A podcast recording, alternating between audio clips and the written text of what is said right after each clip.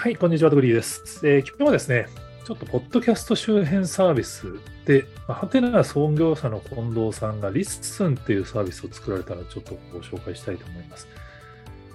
まあ、正直な話、僕もポッドキャストを一応配信はしているものの、実はポッドキャストを自分がやっているって感覚はあんまりなくてですね、もう本当にあの、お昼の雑談部屋の未来カフェで人が集まるまでの時間をあの潰すために一人語りの練習をしてるやつを YouTube とか Podcast に収録して一応流してるだけで、まあ、本当にあのそれを聞いていただいてる方には本当に感謝しかないんですけど、本当ね、一人語りを聞いていただいてありがたい限りですけど、まあ、そういう意味では、そのプロのポッドキャスターの方々に比べると、本当あの、自分がポッドキャストやってるっていうのはちょっと偉そうに言えないなっていうのが正直なところなんですけど、もう一つそのポッドキャストをちょっと僕が苦手な理由があってですね、なんか、ポッドキャストってやっぱそのラジオに近い、どっちかっていうと、こう、コンテンツを聞いてねっていう、こう、届ける型のコミュニケーションだと思うんですよね。で、僕はやっぱ双方向のコミュニケーションが好きなので、なんか、ポッドキャストはやっぱその、聞いてくださいっていう、まあ、手紙を書いて相手に届けて、その返事は返ってこないタイプのコミュニケーションだと僕は勝手に思っていて、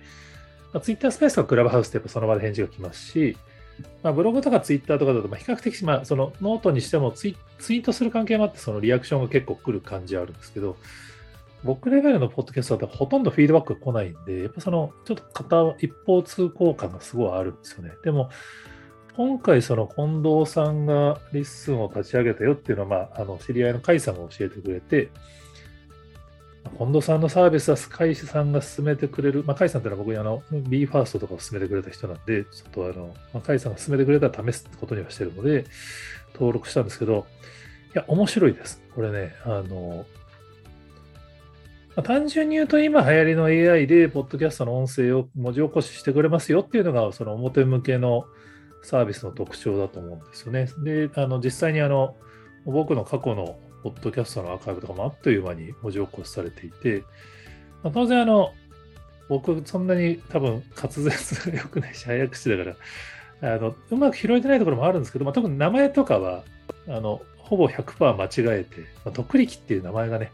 珍しいし、僕が多分あんまりはっきり徳力って言ってないからだと思うんですけど、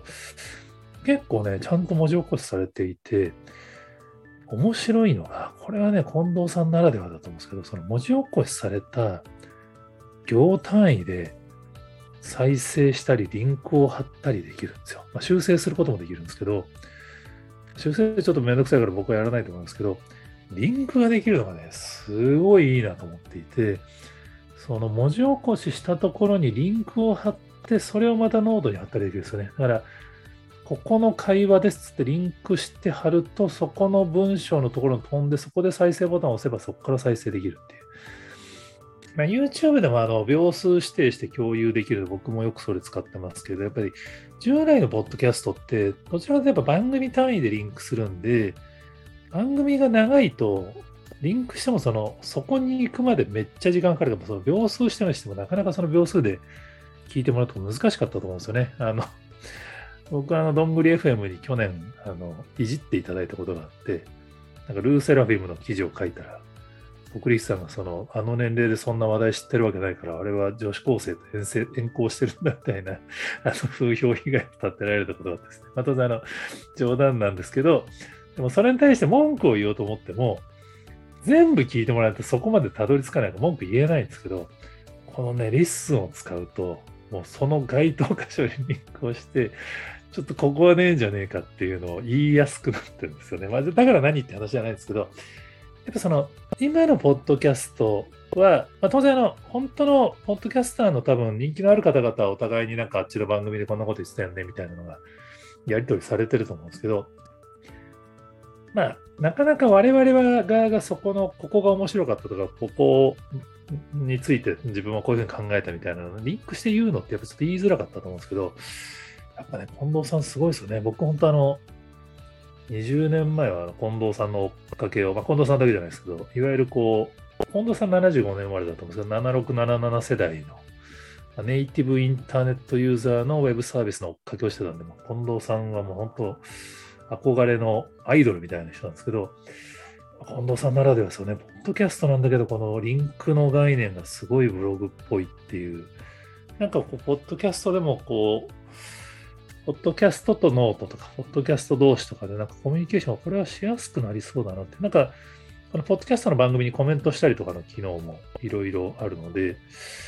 ちょっと実は僕、ポッドキャスト苦手だったんですけど、この LISTEN と組み合わせるとなんか面白くなりそうだなと思って、はい、皆さんもよければちょっと使ってみていただければと思います。えー、他にもこんなサービスありますよっていうのをご存知でしたら、ぜひツイートやコメントで教えていただけると幸いです。今日もありがとうございます。